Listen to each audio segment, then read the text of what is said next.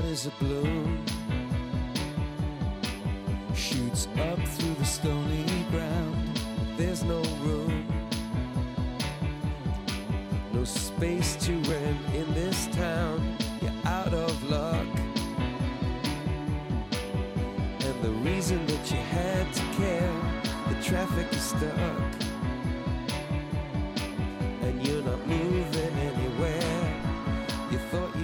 Comienza en Radio María Sexto Continente, con el obispo de San Sebastián, Monseñor José Ignacio Munilla.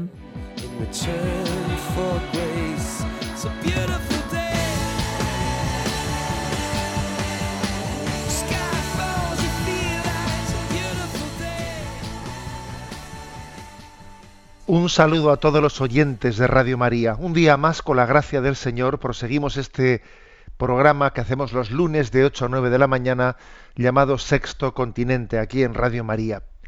Y comenzamos hoy diciendo con San Pablo, ¿quién llora sin que yo no llore con él?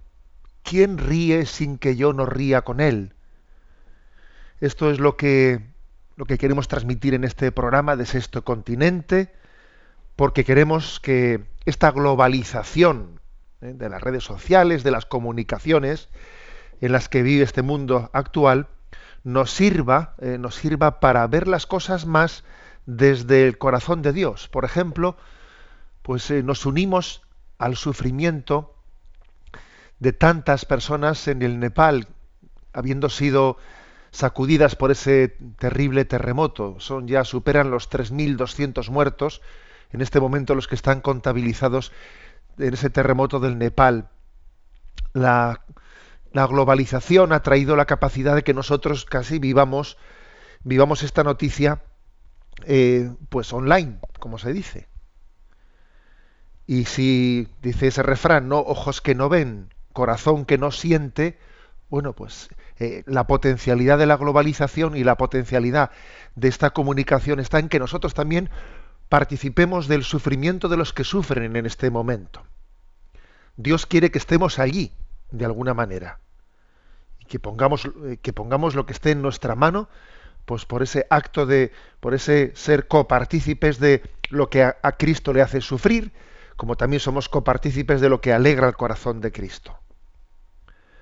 Frente al ojos que no ven, corazón que no siente, queremos en este momento hacer nuestro el, el, sufrimiento de quienes están en la otra parte del mundo, en ese Nepal que es tan, tan lejano para nosotros, pero compartimos su, su dolor. Y queremos ofrecer este programa por el eterno descanso de todos los que han fallecido en ese terremoto, por sus familiares. Nos unimos a la tragedia de los que están allí luchando. Este programa de Sexto Continente, sabéis que lo hacemos pues en interacción pues con los oyentes solemos responder algunas preguntas que seleccionamos entre las que llegan al correo electrónico sextocontinente arroba radiomaria.es y también interactuamos con la cuenta de Twitter arroba obispo Monilla y con el muro de Facebook que lleva el nombre de José Ignacio Monilla. Bueno, pues sin más, tenemos a Rocío pues en los estudios de Madrid y nos va ella nos va a leer las preguntas que hemos seleccionado esta semana. Buenos días, Rocío. Muy buenos días, monseñor. Adelante. Pues Silvia de Oviedo compartía una de las últimas veces que me confesé le expuse al sacerdote que estar soltera para mí es una cruz que no acabo de aceptar, aunque siempre lo habría barruntado, nunca lo había verbalizado. Siempre me había dicho a mí misma, pues mejor esa cruz que la de los cristianos perseguidos en Medio Oriente o la de los hermanos inmigrantes que mueren en el mar pero al leer la teología del cuerpo de San Juan Pablo II me hizo ver que no era una tontería, que la unión esponsal es la esencia misma de nuestra vida, hecha a imagen y semejanza de nuestro Dios, comunión de amor. ¿Qué palabra de ánimo, de esperanza se puede decir a personas adultas con vocación al matrimonio que se encuentran como yo, eh, raras muchas veces? Gracias. Bueno, pues bien, Silvia. La verdad es que yo creo que es importante eh, las cosas que nos hacen sufrir, eh, como dices tú, verbalizarlas, sacarlas fuera, eh, no tenerlas ahí dentro de nosotros ejerciendo una influencia no consciente. No, es bueno sacar las cosas ¿no? y, y analizar ¿no? lo que nos hace sufrir. Vamos a ver, es verdad que todos tenemos una vocación a la comunión.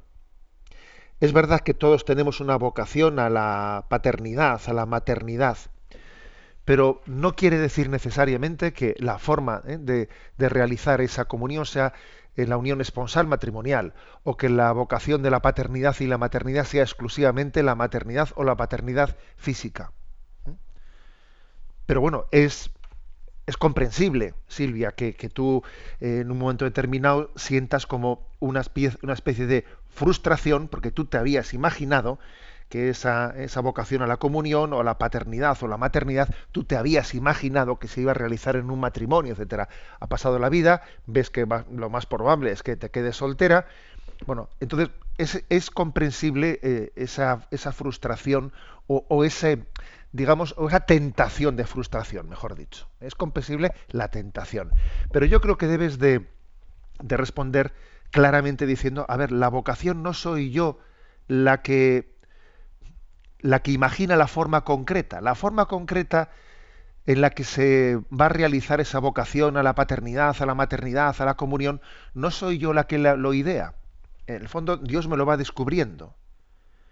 Entonces, ojo con, con caer en una frustración de pensarte que la vocación, la forma concreta de la vocación, eres tú misma la que la ideas, ¿no? Me habéis escuchado muchas veces en este programa que nosotros no somos inventores de nuestra vocación. Somos descubridores de ella. Descubrimos, ¿no? Entonces tú tienes que descubrir, Silvia, la forma concreta en la que el Señor, en tu soltería, te permite ejercer esa maternidad hacia la que estás llamada y esa comunión, esa comunión de amor, de entrega de tu vida, las formas concretas en las que en las que el Señor te pone en tu vida para realizarla. No perder el tiempo en lo que pudiera haber sido que yo hubiese imaginado de otra manera. No, no. seguro que el Señor te, en tu, en tu vida concreta, te da una, una vocación en la que se encarne ¿eh? tu llamada a la maternidad y en la que se encarne tu, tu llamada a la comunión que no es eh, a través del sacramento del matrimonio, que será de una manera, pues, pues una entrega espiritual hacia, pues, hacia parte de tu familia, hacia la comunidad parroquial, hacia los necesitados en Cáritas. O sea, eh, descubre, invierte tus esfuerzos en descubrir la vocación concreta que Dios te ha dado, ¿no? Y no estés, eh, y no estés perdiendo el tiempo y dejándote tentar, ¿no? Pensando en lo que podría haber sido que no hubiese sido. Y además te voy a decir una cosa, Silvia, aquí existen eh, digamos, no existen situaciones idílicas, ¿sabes? En todas las formas concretas de vocación en esta vida hay tentaciones y hay cruces y hay problemas. Luego tú no envidies la vocación de nadie, tú, eh, porque en todos los sitios pintan bastos, ¿sabes? Tú lo que tienes que hacer es descubrir la tuya y entregarte plenamente a ella. ¿eh? Tú tienes una vocación a la maternidad y tienes una vocación a la comunión, a descubrirla y a entregarse en ella. Adelante, Rocío, la siguiente pregunta. Marina nos dice esta pregunta. Querido Monseñor, estoy revuelta porque una amiga mía va a abortar un niño muy deseado porque padece síndrome de Down. Luego piensa seguir con el proceso de inseminación artificial. Yo pienso en ese pobre bebé y pido oraciones por él. El caso es que mi amiga está rota, yo mal y un bebé muerto. Bueno, pues eh, lo cierto, lo cierto, Marina, es que, bueno, pues es un drama, eh, es un drama el, poder observar que es la lógica, ¿eh? la lógica del deseo de nuestra, de nuestra generación nos lleve a esto. Hay una lógica del, digamos, de la ideología del deseo. Quiero tener un hijo, eh, recurro, recurro a la inseminación artificial, como tú dices, recurro a la fecundación in vitro, cuando lo tengo resulta que no es como yo lo esperaba, tiene un síndrome de Down, eh, pues me deshago, me deshago de él, eh, sigo buscando de nuevo. Es terrible, ¿no? La, ideología del deseo genera una, pues una dinámica que es de frustración en nosotros detrás de ello hay un deseo de, felicidad, que justamente es la pregunta, el consejo que le he dado al oyente anterior, a Silvia, ¿no? Se trata de descubrir, no de inventar. Yo voy a descubrir en mi vida, ¿no? Pues la forma concreta en la que Dios me permite ejercer la, ejercer la maternidad o la, o la paternidad. Si yo, y si yo no he recibido el don de la, de la fertilidad, pues no es cuestión de que yo intente ahora fabricar la vida artificialmente en una fecundación in vitro, que si luego no viene bien dada, de, eh, pues nos, deshacemos de, de, de, esos embriones sobrantes, o etcétera, etcétera. No, esa es, esa es la lógica de la no aceptación, de pretender ser yo el que invente y no el que acepte, no el que descubra, no el que acoja. ¿eh? ante la vida, ante la vida siempre nosotros tenemos que presentarnos delante de ella en, una, en un sentido interior de acogida. ¿no? La vida no, no somos dueños de ella, tenemos que ser más bien siervos suyos, custodios de la vida, no inventores de ella. ¿no? No, no somos fabricantes de la vida. Bueno, yo creo que Marina que es importante que a tu amiga le no caigas, ¿no? De ninguna de las maneras en la en la tentación también de despreciarla, ni de, ni de juzgarla, ni de, ni de mirarla con ojos, con ojos de dureza. Estate cerca de ella porque los errores profundos que ella comete, pues en el fondo son errores que podíamos cometer cualquiera si nos, si nos viésemos ¿no? apartados de la luz del Señor, que intenta también, ¿no? Pues que está, que está sujetándonos de la mano para que no caigamos. Estate cerca de ella. A mí me, me llama la atención tu expresión, mi amiga rota, yo mal y el niño muerto. Bueno, pues esta es, esta es la, la lógica, ¿no? De una de la ideología del deseo que nos lleva nos lleva a la frustración. ¿eh? Encomendamos a tu amiga y esa situación. Adelante, Rocío, con la siguiente pregunta. Pues Ignacio compartía, muchas veces en los trabajos se busca la máxima competitividad entre los compañeros. Esto se traduce en egoísmos, engaños, en negar el esfuerzo de los demás, en falta de compañerismo.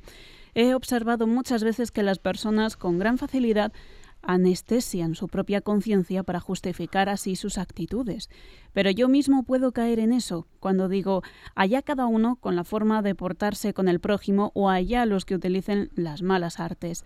Es decir, que a pesar de tener principios cristianos, se uno contagiar de este uno se contagia de este ambiente. No sé si me podría dar algún consejo. Pues yo creo que la clave está, Ignacio, en, ser conscientes de que, de que eso que vemos en los demás, seguro que nos está también ¿no? Eh, ocurriendo a nosotros mismos o tenemos riesgo de que nos ocurre, como tú yo creo que bien, bien planteas. ¿no?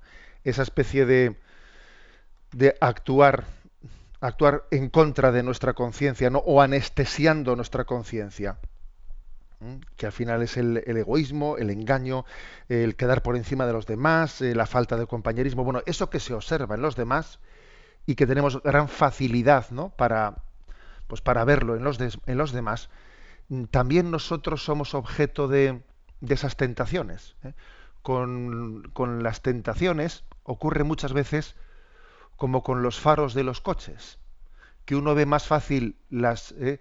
las luces del coche que le viene enfrente que las suyas propias. Las suyas propias no las ve y sin embargo cuando un coche viene en sentido contrario, las luces te molestan y las tuyas son las que molestan al prójimo, ¿no? a, ti, a ti mismo no te, no te molestan. ¿no? Somos más conscientes de los defectos cuando los vemos en el prójimo que en uno mismo. Que en uno mismo. Bueno, siendo eso así, yo creo que es muy importante que tengamos un ámbito en nuestra vida de dejarnos interpelar de dejarnos interpelar. No tener prontitud o proclividad a la autojustificación. O sea, tener más bien prontitud a decir, mm, voy a, eh, voy a dejar que la conciencia sea aguijón para mí. Sea aguijón.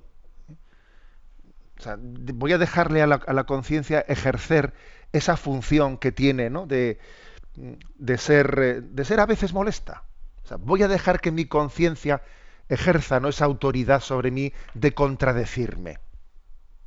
Hay dos maneras de utilizar la, la, conciencia. ¿eh? Una es pretenderla, utilizarla, ¿no? Pues como, como lenitivo, eh, como una especie de lenitivo autojustificador. Recurro al término mi conciencia para darme la razón a mí mismo, ¿eh?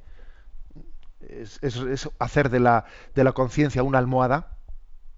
Y otra forma de recurrir a la conciencia es dejarla, dejarla su autonomía, dejar, dejarla ser ella misma, no tenerla domesticada, dejarla que me contradiga, dejarla que me diga cosas, ¿no? O sea, yo creo que nosotros a la, a la conciencia tenemos, tenemos que darle libertad, ¿eh? darle libertad, no pretender tenerla sujeta con una cadena para que me diga lo que a mi conveniencia le, ¿eh? le interesa, ¿no? Dejarle a la conciencia ser la voz de Dios interpelante. Creo que este es el consejo, Ignacio, ¿no? que tenemos que tener. Para eso se requiere oración, se requiere tiempo de ponernos en presencia de Dios, en los exámenes de conciencia, ¿no? y dejar que, y dejar que la conciencia pues, sea eh, la voz de Dios interpelante. Adelante con la siguiente pregunta. Jacobo nos pregunta, estimado don Ignacio, mi pregunta es la siguiente. ¿Se puede decir que la Eucaristía están el Padre y el Espíritu Santo de la misma manera que está presente sacramentalmente el Hijo? ¿Solo está el Hijo en cuerpo, sangre, alma y divinidad o están las tres divinas personas? Gracias. Bueno, eh, es verdad que en la Eucaristía hay una forma especialísima de presencia de Jesucristo, porque está presente en, su, en las especies sacramentales a través eh, del cuerpo y la sangre de Jesucristo. ¿eh? A través de su cuerpo y sangre está también su alma y divinidad. ¿no? Bueno, pero mm, es obvio que si está la divinidad de Jesucristo, eh, la divinidad de Jesucristo, o sea, es decir, la segunda persona de la Santísima Trinidad, no es separable del Padre y del Espíritu Santo. Porque no es que en la comunión esté presente el cuerpo y la sangre de Jesús, el cuerpo y la sangre de Jesús, su alma y su divinidad. O sea, está, persona, está presente la persona divina de Jesucristo, ¿no? Con su cuerpo humano también. Bueno, pues si está presente la persona divina, no puede estar aislada Jesucristo ni del Padre ni del Espíritu Santo, porque la Trinidad es plena comunión ¿eh? y, Jesús siempre está unido al Padre y Jesús siempre está unido al Espíritu Santo, con lo cual comulgar pues no, no solo es unirse a Jesucristo, sino en Jesucristo nos unimos pues al Padre y al Espíritu Santo. ¿eh? Por eso se dice que la comunión es el alimento de la inhabitación. ¿eh? Comulgar bien es caer en cuenta y crecer, crecer en esa, en esa inhabitación del Padre, Hijo y Espíritu Santo en nosotros. ¿no? Somos inhabitados por la Santísima Trinidad y es la comunión la que alimenta esa inhabitación. Adelante con la siguiente pregunta. Andrés de Zaragoza pregunta, no tengo muy claro si mi problema es que soy demasiado pretencioso en las metas que me trazo y por eso no llego a alcanzarlas, o si por el contrario el problema es que soy perezoso y desordenado, y esta es la explicación por la que no cumplo las metas. ¿Cómo discierno esto? Bueno, Andrés, pues yo me imagino que habrá un poquito de todo. habrá un poquito de todo. De todas maneras, yo tal y como lo preguntas, yo tiendo a pensar que a veces, pues primero es importante que seamos humildes en las metas que nos trazamos. Generalmente yo creo que solemos hacer menos de lo que nos proponemos, pero quizás nos proponemos más de lo que debiéramos. O sea, somos, eh, solemos ser demasiado idealistas en las cosas que uno se propone, voy a hacer esto y lo otro y lo otro y lo otro. O sea, y a la hora de, programar somos demasiado idealistas, ¿no? Nos proponemos más de lo que debiéramos, pero luego solemos hacer menos de lo que nos proponemos. Con lo cual yo creo que es importante ser humilde a la hora de trazarse objetivos. Y luego, eso sí, ser implacable y ordenado, ¿eh? y ordenado a la hora de, mm, de poner los medios para cumplirlos. ¿eh? Yo pienso que es, mejor, ¿no? Es mejor, digamos, eh, ser fiel en lo poco, ser fiel en lo poco, que quedarse frustrado en lo mucho. ¿eh? Poquito a poco, paso a paso, y valorar las pequeñas metas de la vida. Pienso que, pienso que eso es así. En cualquier caso, eso que tú decías, Andrés, ¿no?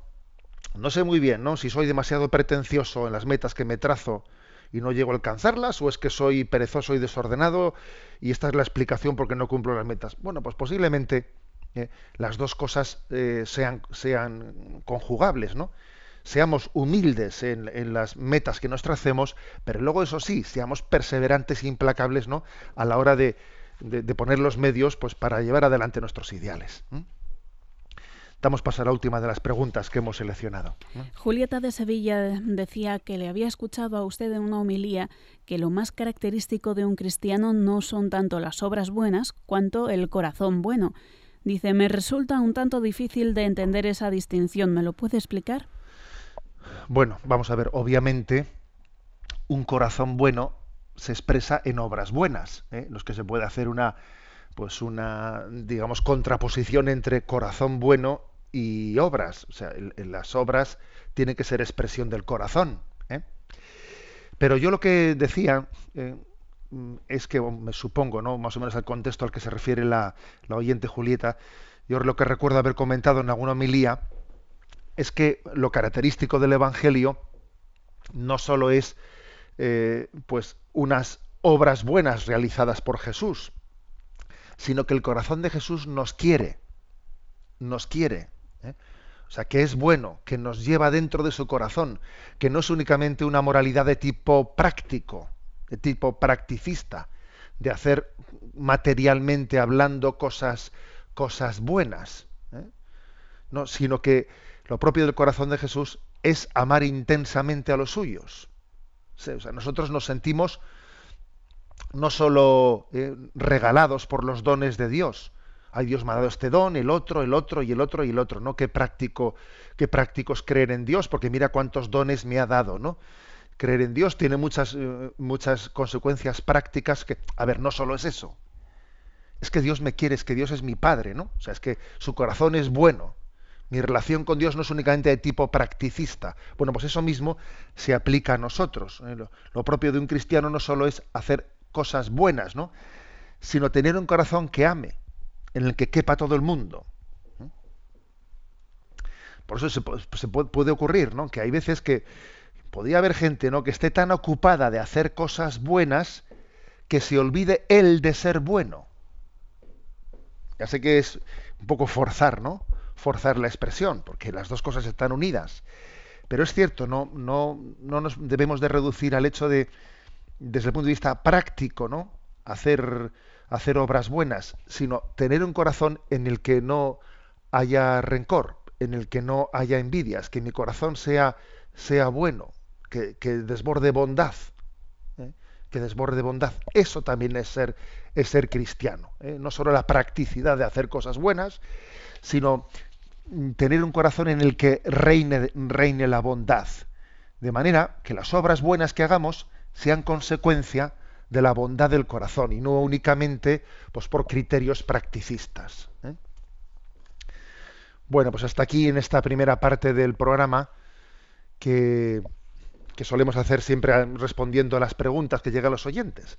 A ver, hoy es un día especial, hoy 27 de abril Incluso sé que con bastantes oyentes, en tal día como hoy, lo, hace un añito, lo compartimos juntos. ¿Os acordáis? Eh, que hace un año tuvo lugar la canonización de San Juan Pablo II y San Juan XXIII.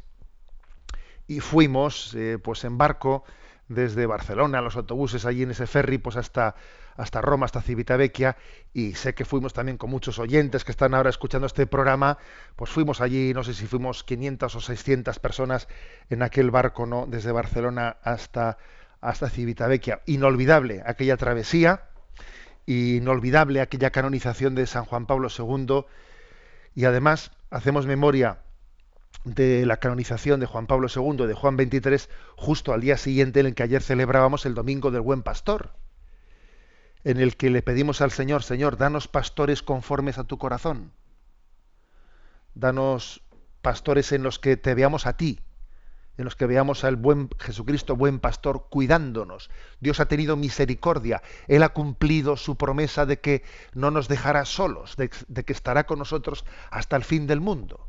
Y la prueba es que nos ha dado pastores santos, como Juan Pablo II, como Juan XXIII justamente un añito ¿eh? de su canonización. Bueno, pues vamos en este descanso musical a escuchar una de esas, eh, una de esas canciones que en su tiempo grabó Juan Pablo II.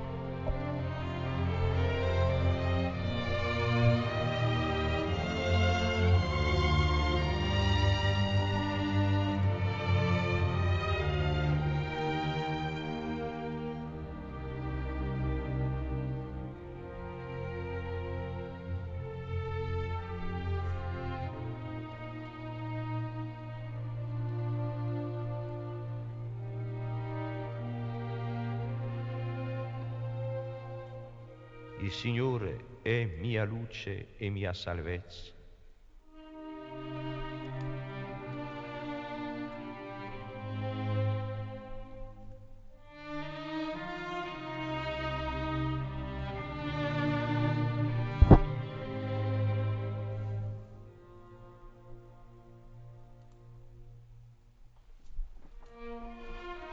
Di chi avrò paura?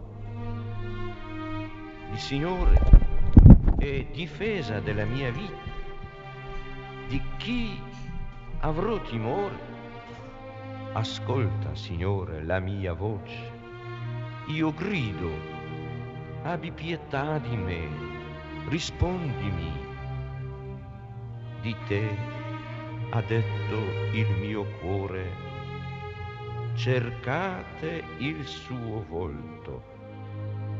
Il tuo volto, Signore, io cercherò. Non nascondermi il tuo volto, non respingere con ira il tuo servo. Sono certo di contemplare la bontà del Signore nella terra dei viventi spera nel Signore, sii forte, si rinfranchi il tuo cuore e spera nel Signore. Sì, spera nel Signore.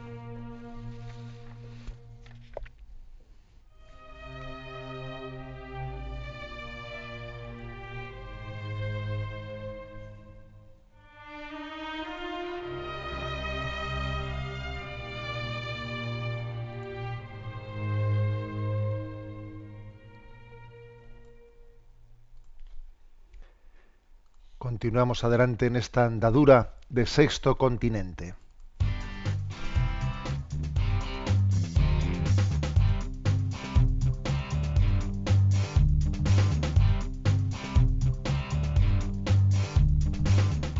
Repasando las redes.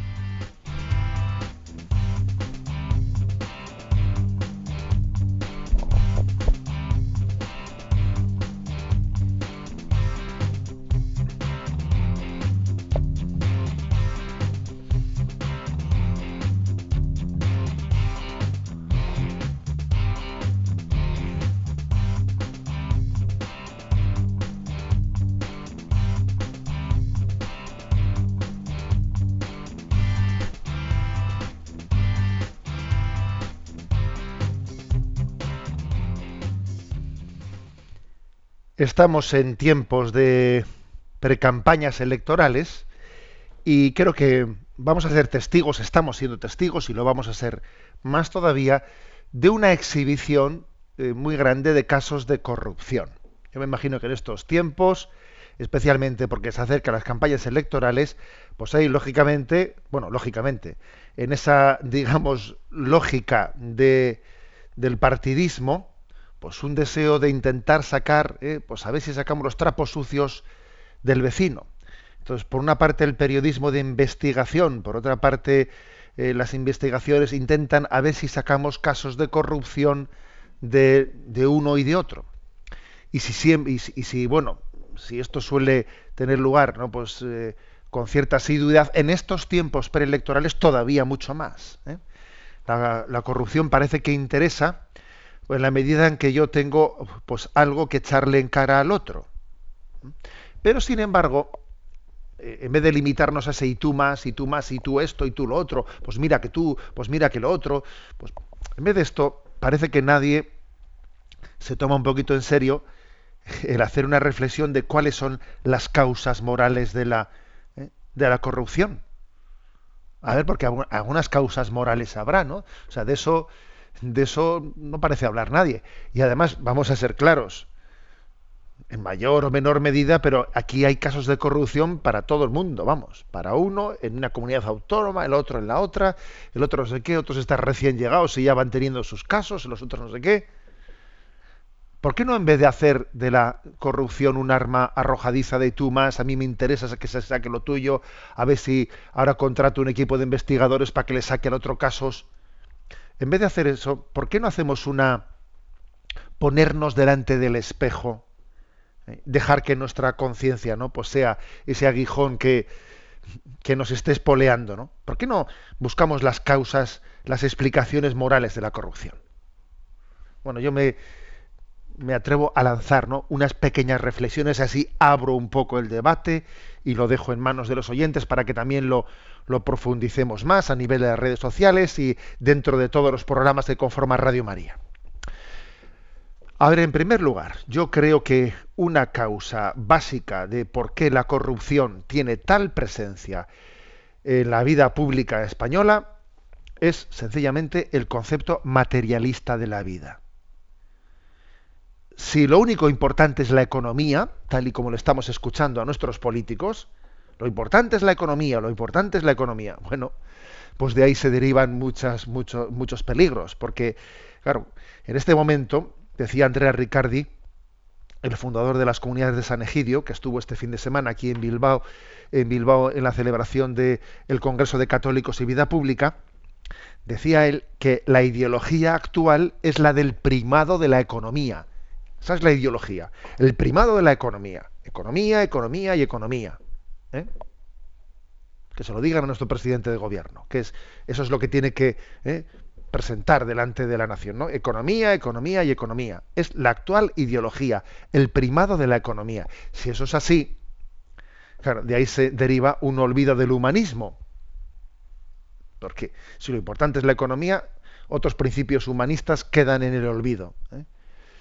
Entonces, claro, pues de ahí se deriva que nosotros, donde, está tu tesoro está tu corazón. Si eso es así, tu corazón está en el dinero. Y si tu corazón está en el dinero, es un peligro. Es un peligro. Porque el dinero es tentador. Y el materialismo nos, nos roba, nos roba eh, nuestros principios. ¿Eh? Al final, si la economía es lo único importante, el dinero es lo único importante. Y si el dinero es lo único importante, pues es que al final eh, es fácil caer en la tentación de la corrupción porque hemos hecho de la economía, o sea, del dinero, hemos hecho el todo. Yo creo que esta es una primera explicación de por qué la corrupción eh, está tan presente ¿no? en nuestra vida. Es un gran error, es un gran error este. Y además hay que decir que mm, generalmente en Europa, ¿eh? en Europa, pues lo que se ha entendido por derecha y por izquierda ha derivado de la siguiente manera. ¿eh? Pues parece que lo, que se ha llamado las derechas, con el paso del tiempo, pues, pues se ha derivado en unas, en unas políticas que únicamente se especializan o que únicamente se interesan por el tema económico. ¿no? A ver, a los partidos que se llaman de derechas lo que les importa sobre todo es el Ministerio de Hacienda, el Ministerio de Economía, el Ministerio de Industria. Luego, lo de la educación y lo otro, y ya son cuestiones, ¿no? familia, ya son cuestiones secundarias. Es curioso esto. ¿eh? A veces también de esto hemos cuando cuando ha habido unos gobiernos de coalición entre, entre partidos, digamos, de espectro ideológico distinto, es muy, es muy obvio que los, es muy, ha sido muy evidente que los partidos de derecha, pues por ejemplo, esto también ha, ha, ocurrido aquí en la historia de la configuración de los gobiernos del País Vasco, cuando ha habido, cuando ha habido gobiernos de coalición, pues los partidos, digamos, más de espectro de derecha, o de, centro derecha, ellos lo que, lo que hacen es coger las carteras, pues eso, las económicas, ¿no? Economía, Hacienda, lo otro, y las otras, vamos a dejarlas, ¿no? Como que eso ya no va con nosotros. Eso es un gran error, un gran error. ¿Mm? Pensar que la economía ¿eh? Eh, es el motor de la, de la humanidad y que lo demás ya son cuestiones, son Marías, ¿no? Ah, eso son Marías, o sea, no, no, es un gran error. Porque al final, donde está tu tesoro, está tu corazón. Entonces el corazón lo pones en el dinero. En segundo lugar, creo que la segunda, la segunda razón mm, está en, no caer en cuenta de la importancia de la vigilancia, de estar alerta. Lo que decíamos antes de que, de que tenemos que dejar a la conciencia, o sea, buscar en la conciencia no mi almohada, no, mm, sino que sea mi aguijón. ¿Mm? O sea, falta de vigilancia, de estar alerta o sea, que, existe fácilmente una relajación. Cuando uno está eh, pues está en la oposición, pues tiene a veces ideales, ¿no? Tiene una etapa idealista y cuando llega al ejercicio del poder, fácilmente cae una falsa confianza y en una relajación. Y eso además lo vemos claramente en partidos de derecha y de izquierda, que en una comunidad autónoma, que en el gobierno central, que en un ayuntamiento, donde sea, se ponen a gobernar y bueno, y entonces se relajan, ¿eh? como que les gusta la cosa, ¿sabes? Como que se sienten ahí. Entonces uno deja de vigilar y de estar alerta. Y fácilmente sus principios, eh, sus ideales, bueno, pues eh, los, tuvo para, para, mientras que no ejercía el cargo, mientras que estaba en la oposición. Y luego estando allí, la falta de estar alerta, porque es cierto que la corrupción no se, estoy convencido que no se planteará, no se presentará de una manera absolutamente descarada en un primer momento. Yo me imagino que la corrupción comenzará pues con, pequeñas proposiciones, pequeñas proposiciones de sencillamente de servirme de mi, de mi puesto pues para, eh, pues para una situación más cómoda, etcétera, etcétera. Y uno va poco a poco, o sea, el mal no se presenta en el primer round, en el primer round con toda, ¿eh? con todo su rostro, sino que hay una seducción, hay un juego de seducción de ser engañados poco a poco. Eso es, por ejemplo, como pasa con una infidelidad matrimonial. A ver, una infidelidad matrimonial, mm, hay un, hay un juego en la tentación de seducción. No es de entrada, ¿no? Yo estoy perfectamente eh, pues enamorado de mi, de mi, mujer y mis hijos, de la unidad familiar, y de repente toca la puerta y se presenta una persona con, eh, proponiéndome pues la ruptura de mi matrimonio. Hombre, eso, eso así no funciona.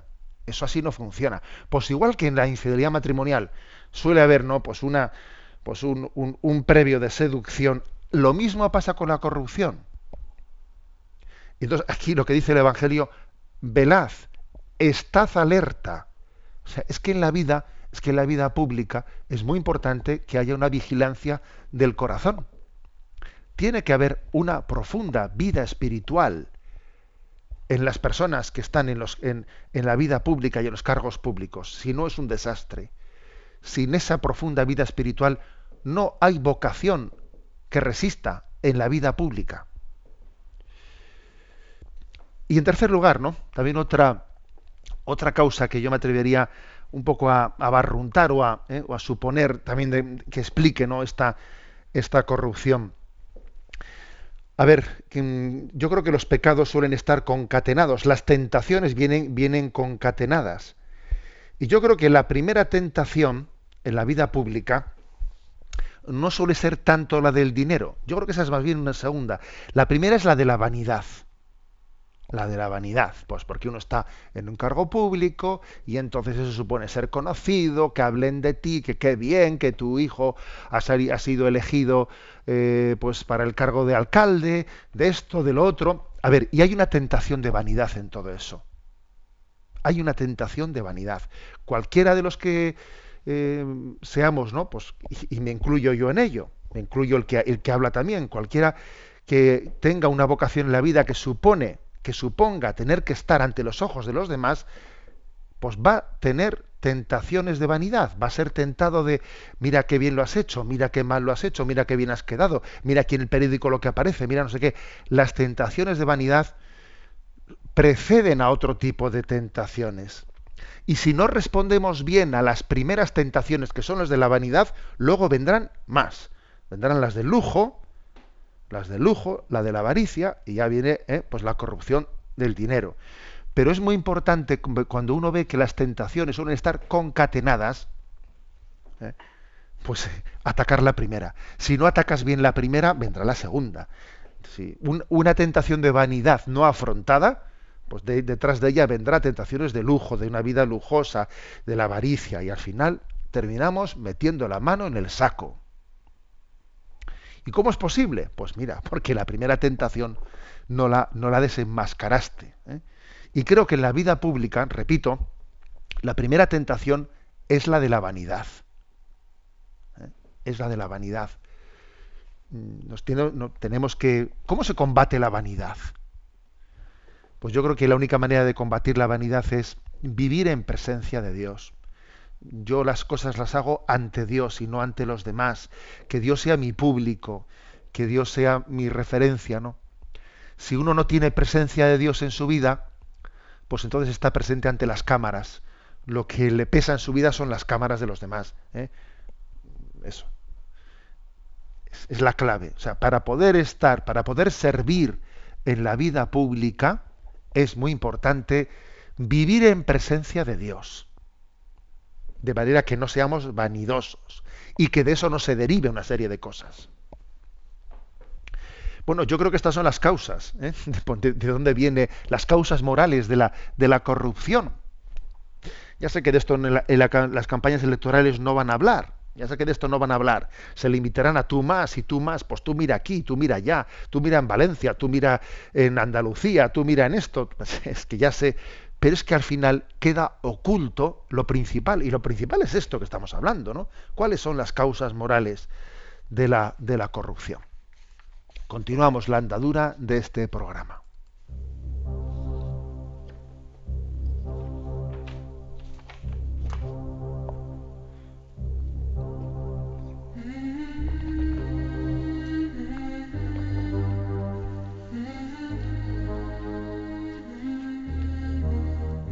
Hasta el viento y el mar le obedecen.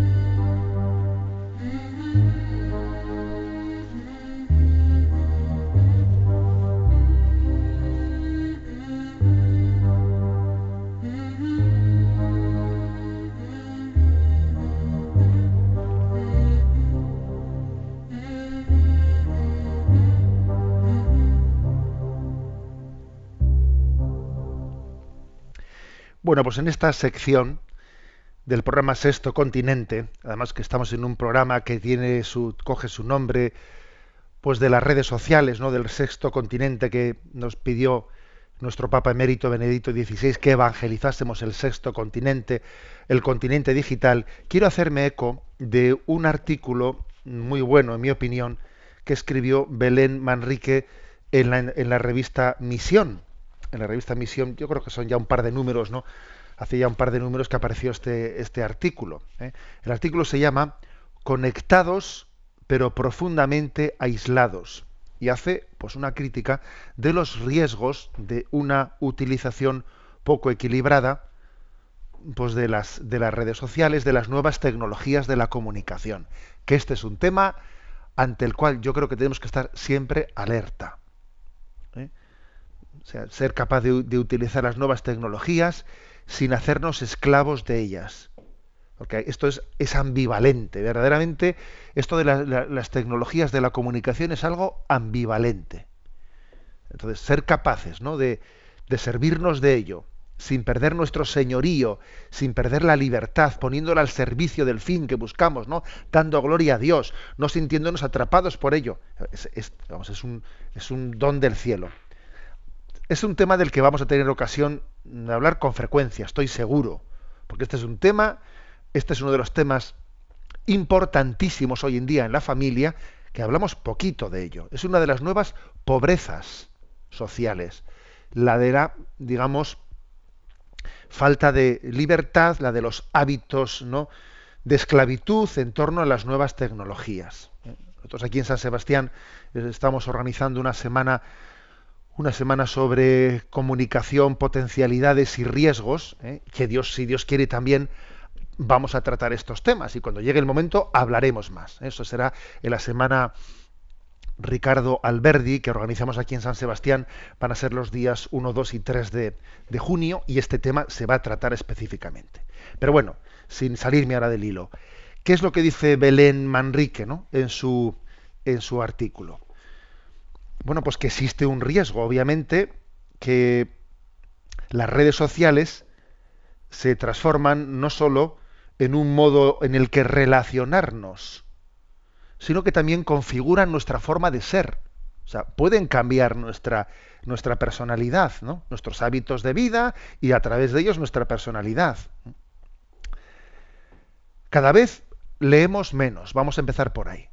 Hay que decir que las nuevas tecnologías han, han generado, yo diría, una, pues una, una cultura del picoteo. ¿Qué entiendo por picoteo? Pues un poquito pico de aquí, me, me, meto en el otro, leo un titular, paso al otro lado. O sea, picoteamos noticias, picoteamos, curioseamos noticias, pero nadie se toma en serio el profundizar en ellas.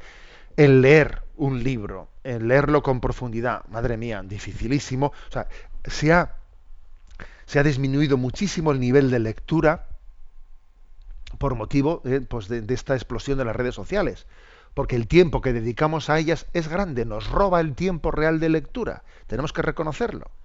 Y el que esté libre de pecado, que tire la primera piedra, que de luego no va a caer ninguna, estoy convencido.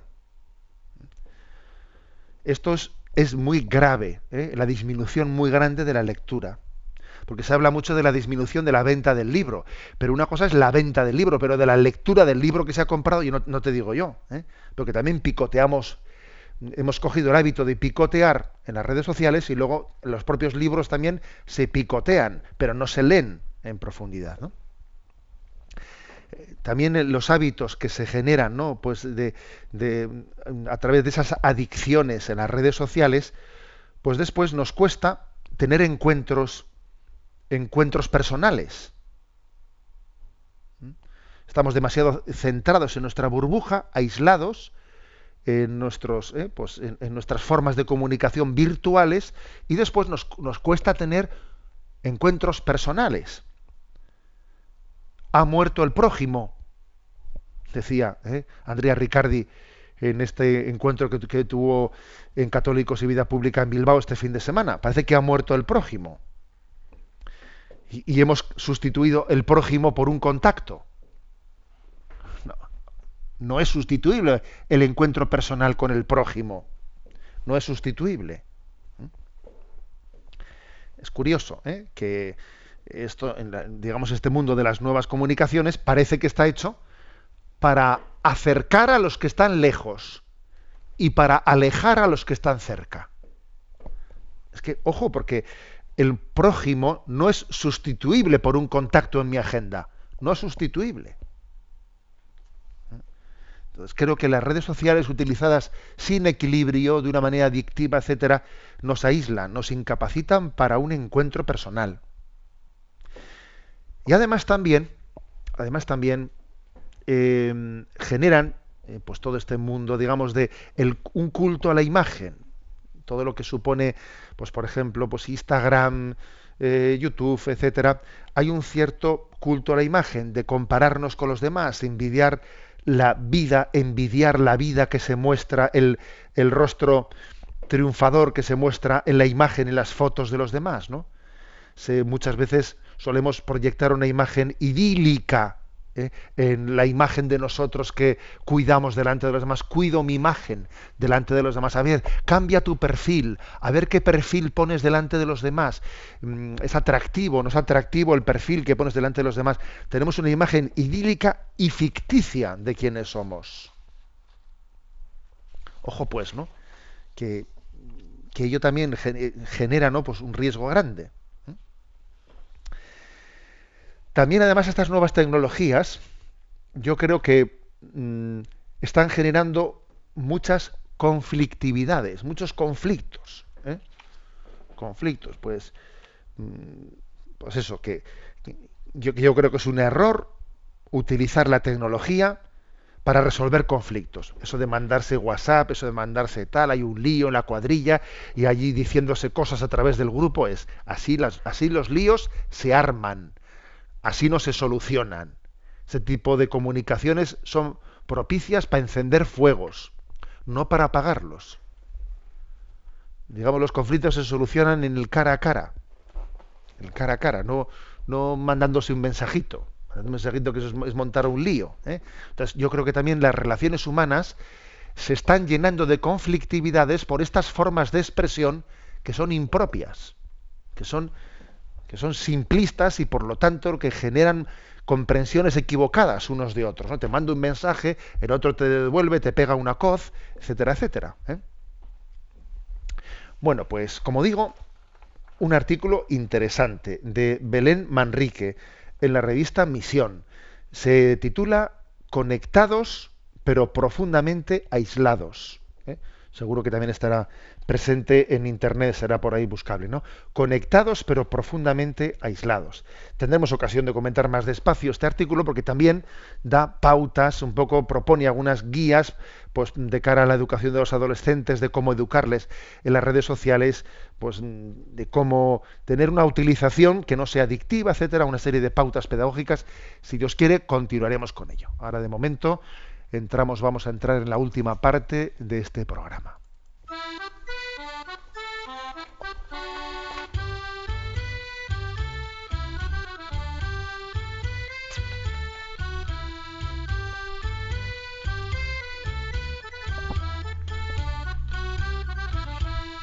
Una gota en el océano.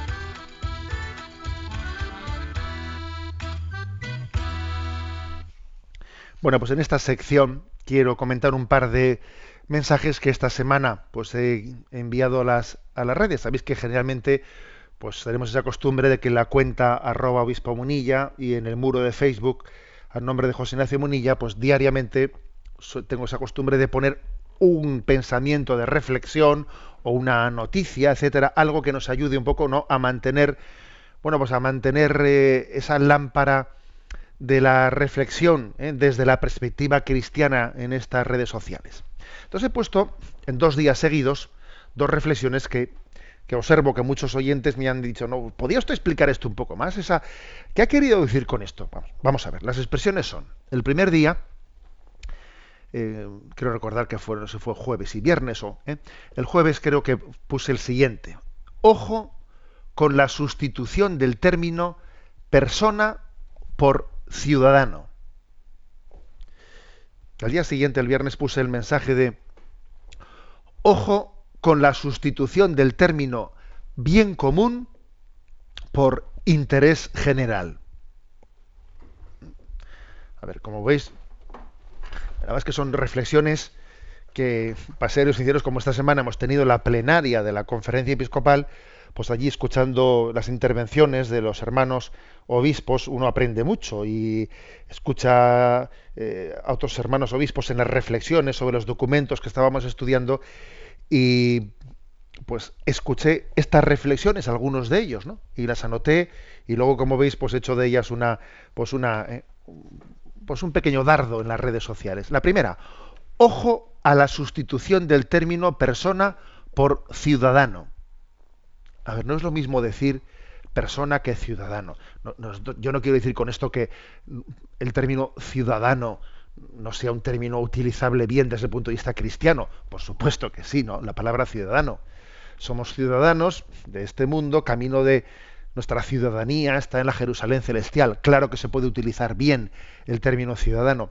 Pero es que cuando en el argot político ya no se utiliza nunca el término persona, persona humana. ¿eh? Sino que todo, todo es ciudadano.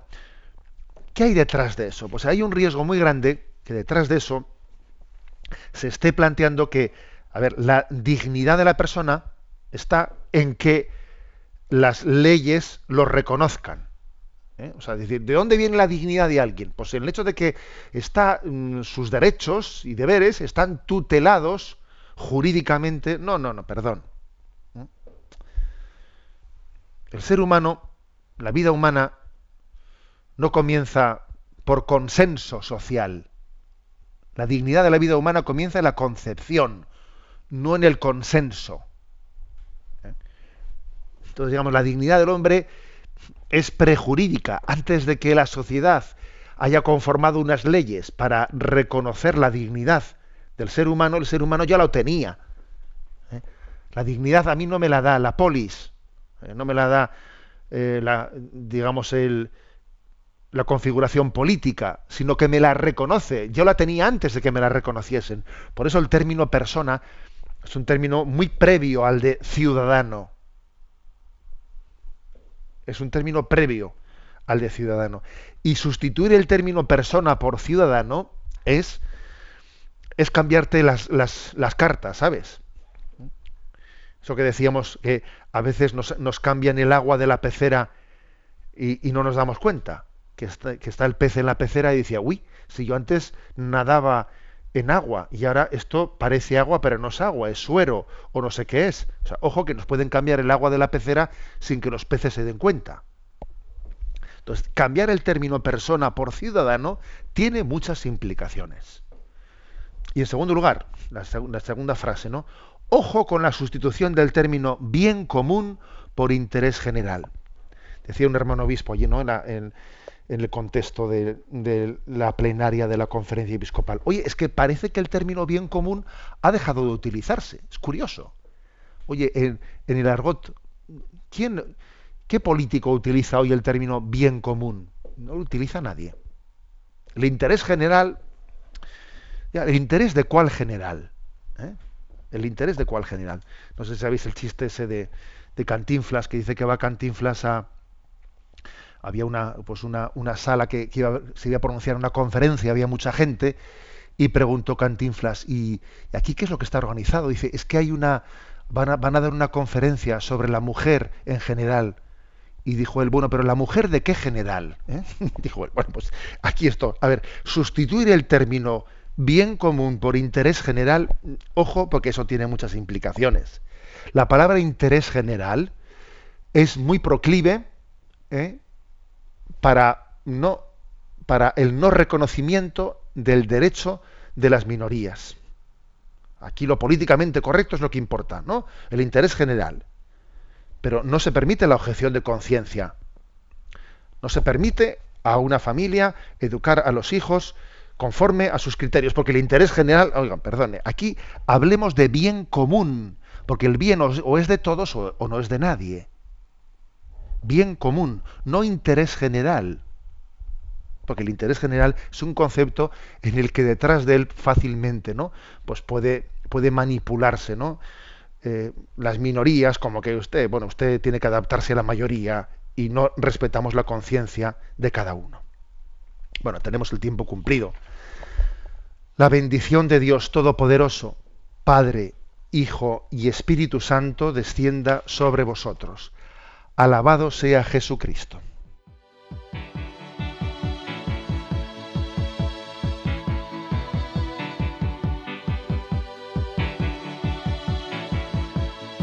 Is a bloom, shoots up through the stony. There's no room, no space to rent in this town. You're out of luck. And the reason that you had to care, the traffic is stuck. And you're not